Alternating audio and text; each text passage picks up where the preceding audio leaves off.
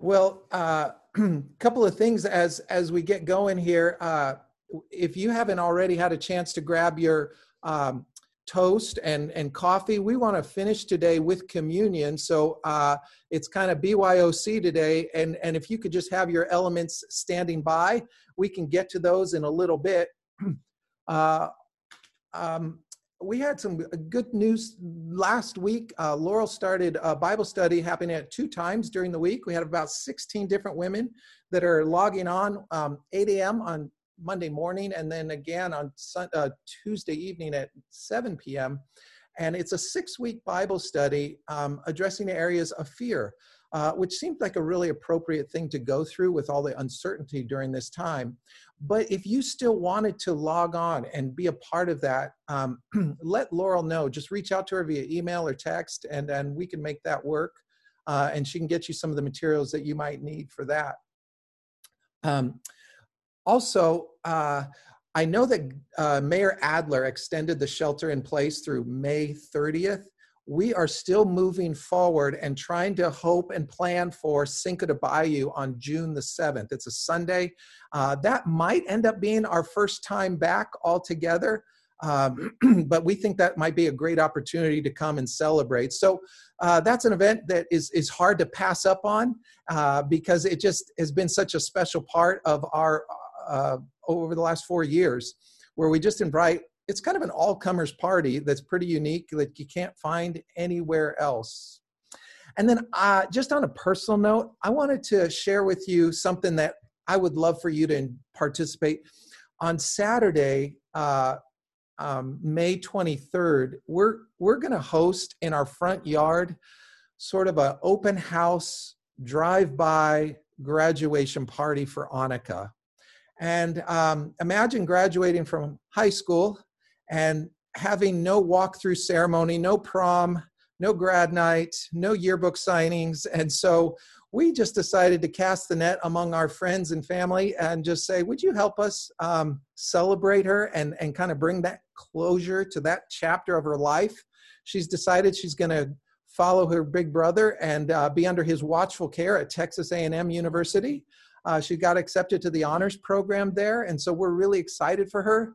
But if you could come that day with maybe some either spoken or written words in the form of a card, uh, pull over and just kind of speak into her life, maybe a fun memory, maybe attributes of Christ that you see in her. Uh, we would love your help in celebrating her because this is kind of the only graduation she might have. Uh, uh, well, they, they, talked about trying to do a walkthrough um, maybe in August, and we're like, uh, no, that's too late. So uh, we got that coming up. Um, uh, Angela Davidson, do you have any kind of announcement for us regarding things? The one thing we do know is that um, Lauren Shower will be no contact. She feels most comfortable with that, so we're going to respect um, how she's feeling.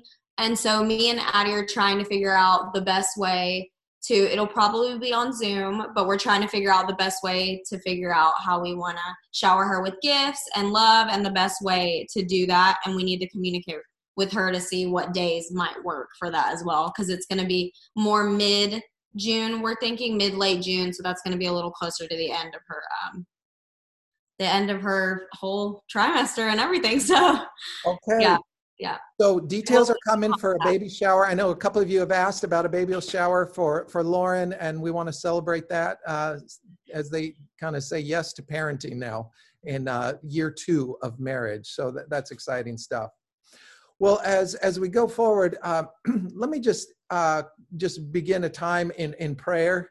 Uh, and I just want to kind of settle our hearts in as we go into this scripture this morning. Would you pray with me? Our Father in heaven, I, I, thank you for this day and what it means. I thank you for the moms that have been so impactful in our lives. I thank you for how you demonstrate your care, your concern, your strength, your wisdom.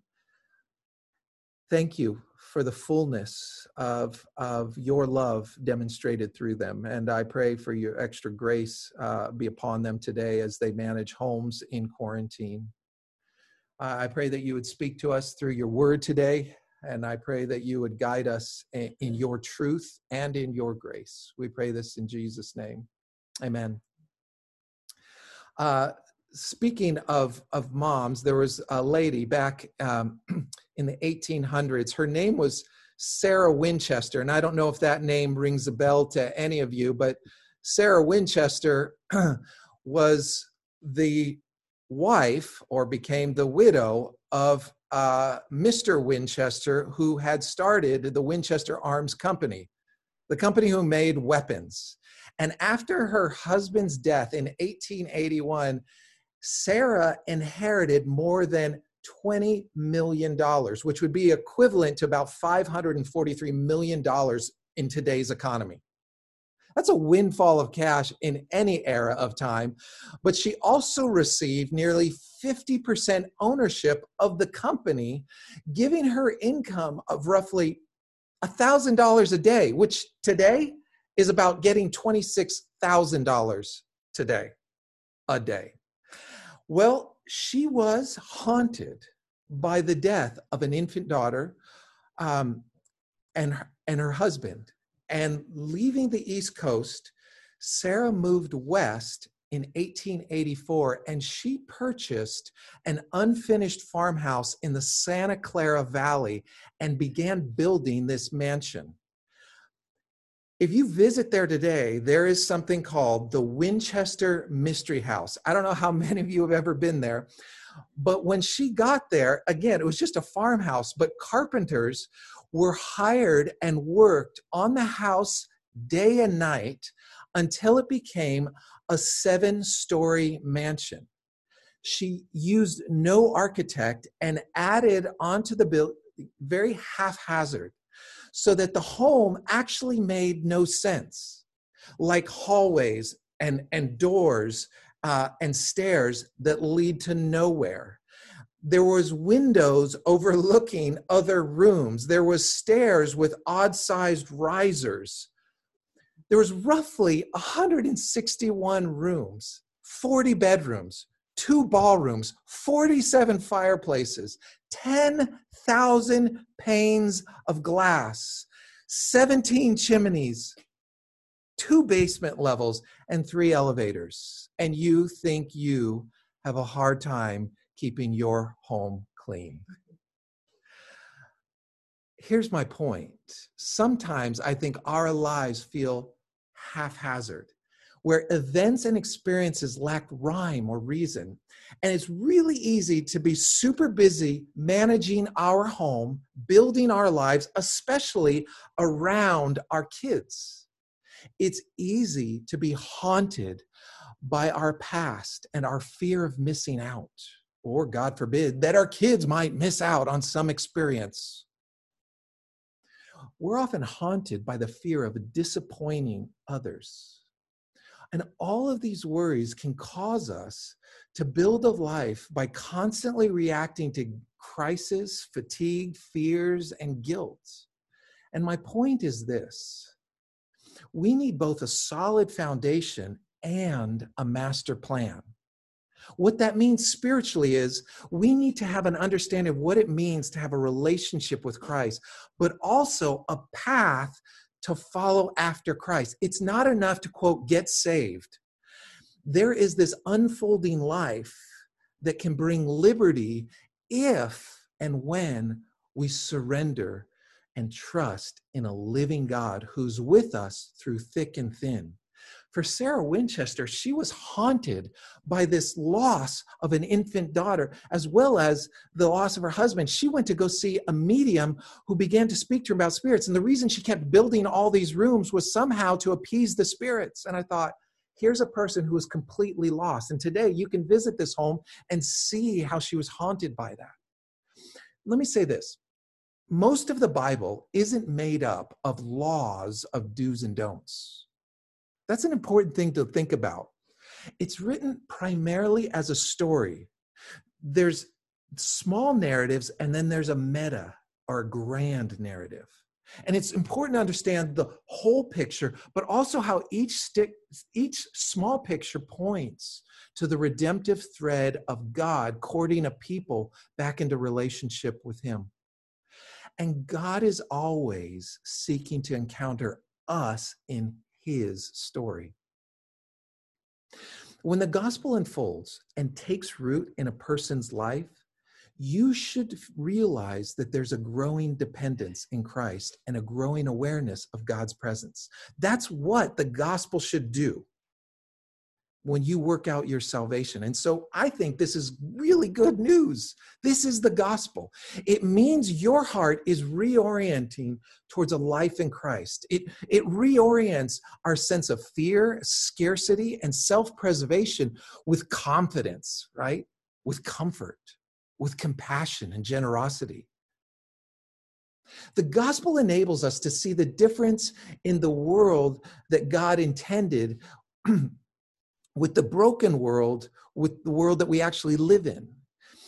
This isn't just good news, it's liberating and transformational news. And so, what I've been trying to do over the last few weeks is look at real life encounters of the gospel, good news where it interrupts people's lives and it changes them.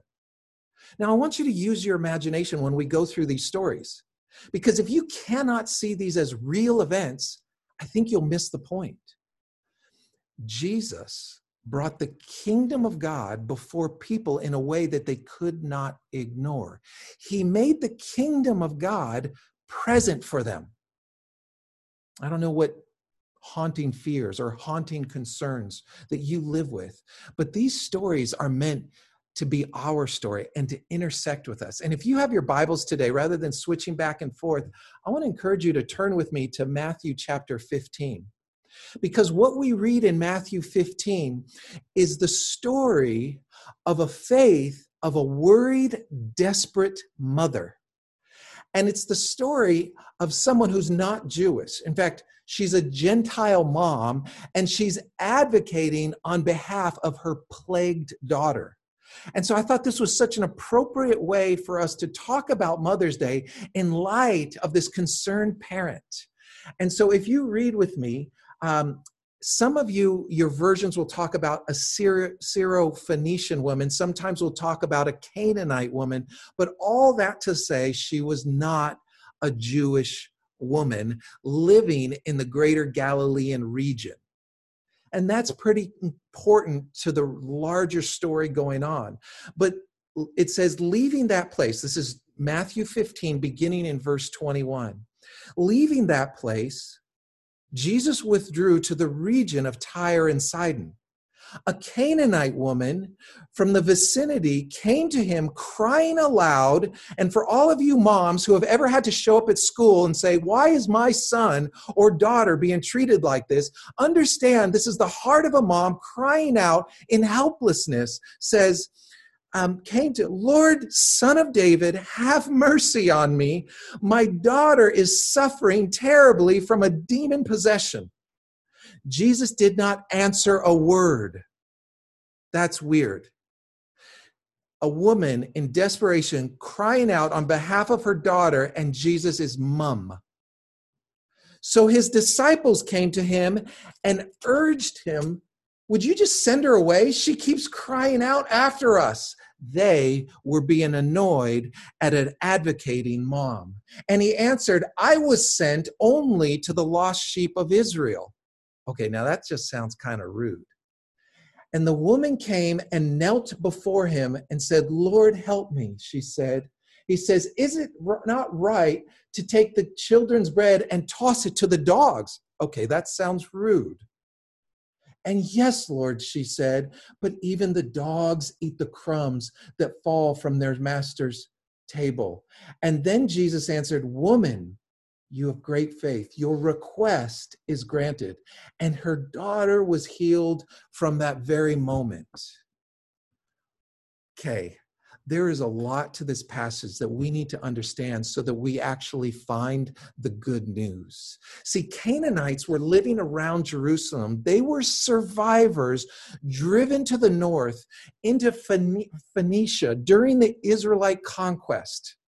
They had been conquered, but they were not appreciated. Do you understand what's happening? There's culture war, there's racism, there's prejudice, there's people living among other people groups, and they do not like one another. And in Jesus' time, one had to pass through this territory to get from Galilee to Caesarea Philippi. they had to go through one of those neighborhoods. Do you catch my, catch my meaning? They were the most morally despised of Israel's enemies. And she, this Canaanite woman, knows that she cannot help her girl. She knows that she's not well liked.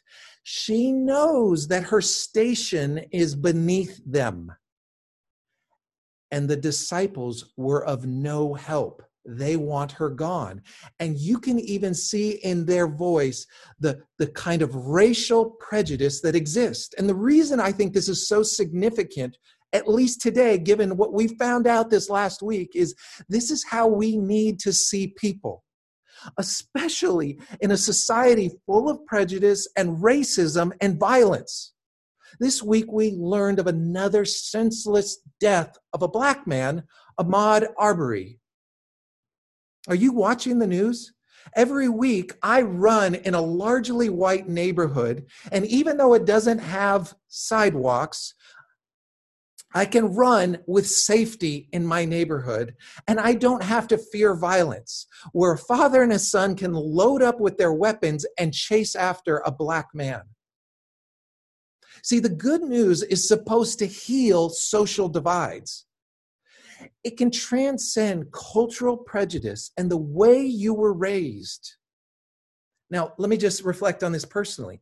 I hate it when, as a pastor or as a Christian, I get lumped into these other categories or not given the benefit of the doubt, like, oh, you're a Christian, you're like all those other people. And the gospel offers the kind of healing for our soul, but it should also encourage us to grieve over violence and racism and greed and the vulnerable living among us. See, we don't just need good news to change our mind, we need it to shape our hearts. I hope you grieve that. I'm I'm almost positive that this father and son had their church that they attended, but they're so deeply rooted in this cultural norm that the gospel has never actually penetrated their lives. Now, here's what's interesting getting back to the story, she uses the term son of David, which Matthew, as the gospel writer here, was writing to a largely Jewish audience. They would have had the same prejudice, except that she uses the term son of David. In other words, she acknowledges that the kingdom of David, the, the, the genealogy of Christ through the throne of David, which, by the way, also embraced non Jews as allies over the land, so, how could a Jewish person remain prejudiced against a Canaanite woman such as this one? Now, at first pass, it sounds like Jesus is being mildly condescending. But Jesus' concern is not is her faith. It's not her doctrine. It's not her ethnicity. It's not her ancestry. It's not her past sins, but in the soul of a person. Jesus is making, not making a derogatory comment about the woman or her Gentile race. Super important to understand about this passage because so much throughout history we have done in the name of Scripture, in the name of Christianity, and we've created colonialism. We've justified slavery. We've justified racism. That's not what's happening when we experience the gospel as God intended it. Now, in Jewish Palestine, dogs were regarded as scavengers. They were not sort of domesticated animals largely, but in well to do households that were influenced by Greek custom, more familiar to the Syrophoenician woman, dogs were sometimes actually pets. And Jesus is making an illustration. The children must be fed before the quote pets. In other words, saying Jewish people were God's chosen ones to be the light to the world, but they sort of had first claim. Well, the woman recognizes this and understands her station spiritually. This is incredibly either desperate and or humble, which is always how the gospel needs to be received. Not I'm adding God to my already mildly successful life and functioning at a decent level. It's with brokenness and hunger. And so Jesus is sort of vetting out her motives. And he says it this way I think there was a lot of practice of divination. In other words, pagan magician, sort of cultural wives' tales. And he was trying to see what was behind this. Was, he, was she interested in simply a magic trick? Because they all believed in spirits in this demon possession. But he wants her to demonstrate faith in God alone. And her reply picks up on his illustration between the pets, and she concedes the priority of the Jewish people. Protests, even the dogs get the crumbs. And she reveals that her faith, not only in the smallest fraction of his power, is necessary to heal her daughter. See, the gospel means good news, and it has, if we allow it, the power to heal and deliver us from emotional, spiritual, mental attacks in the case of her daughter, demon possession. But the gospel also reaches across social divides that culture deems worthless, that culture would say is a threat, that is immoral, that is socially uncomfortable for me. The gospel enables us to be messengers, even ambassadors. And once Jesus vets out her motives and sees her faith in him as the Son of God, she meet, he meets her in the most personal way. Jesus makes God's care accessible, giving her dignity and worth. This is a healing story if there ever was a healing story. And if you've ever advocated on behalf of a person, whether it be a child, a loved one, or someone who is vulnerable, you can see this kind of justice coming out. Let me say it this way God's love is like water. And if I had a glass full of ice and I poured water in, where would the water go? To the lowest place. God's love is like water because God's love always seeks the lowest place. Not the most adequate place, not the most successful place, not the most controlling place, the lowest place. And this woman was at the lowest place, maybe because of her race, maybe because of her desperation as a helpless mom. And the gospel doesn't invite us to beg, but like anything of value, needs to be pursued.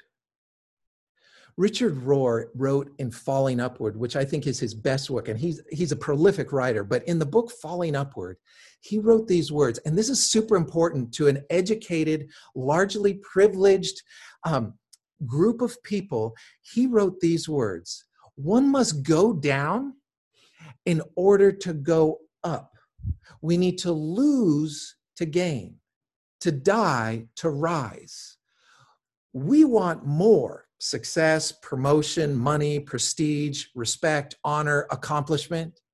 We all want to go up. But up in a truly transformational sense is predicated on going down.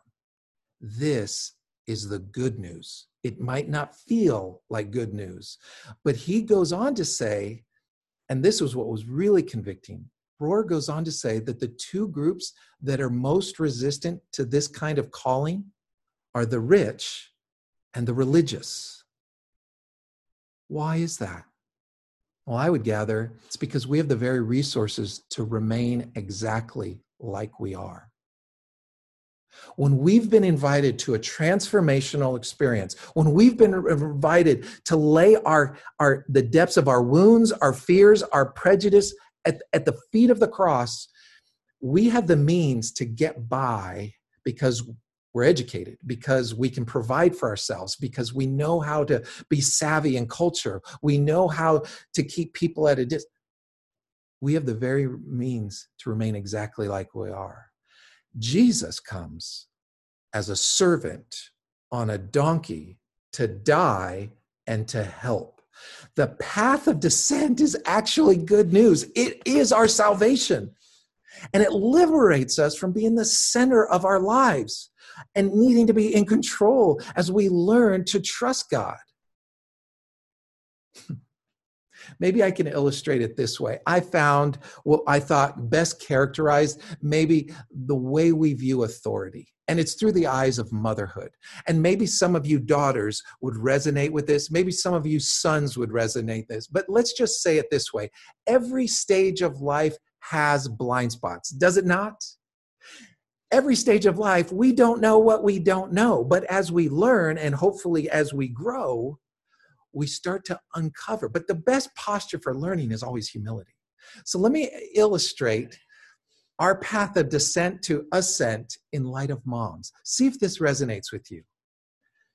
At four years of age, we might say something like, My mommy, she can do anything, right? But at eight years of age, we might say something like, My mom, she knows a lot, a whole lot. At 12 years of age, might be inclined to think, my mom doesn't really know everything. But at 14 years of age, OMG, how did she ever survive this long? 16 years of age, oh my gosh, my mom is so old fashioned. But at 25 years of age, maybe we start thinking, well, maybe my mom knew a little bit. 35 years of age, hey, before we decide, maybe we should just get mom's opinion. 45 years of age, we might say something like, I wonder what mom would have thought about it. Maybe at 65 years of age, you might just think, gosh, I wish I could talk it over with my mom. And I wonder how we approach God's saving grace. I wonder how it is that we have this experience where we come to God and understanding that God's love is like water and it always goes to the lowest places. There's this sense that we somehow have to make ourselves more presentable to God. And then we can kind of reconnect. That even when we fail the hardest, we're like, oh, I can't even approach Him in prayer. And that would be a lie to believe.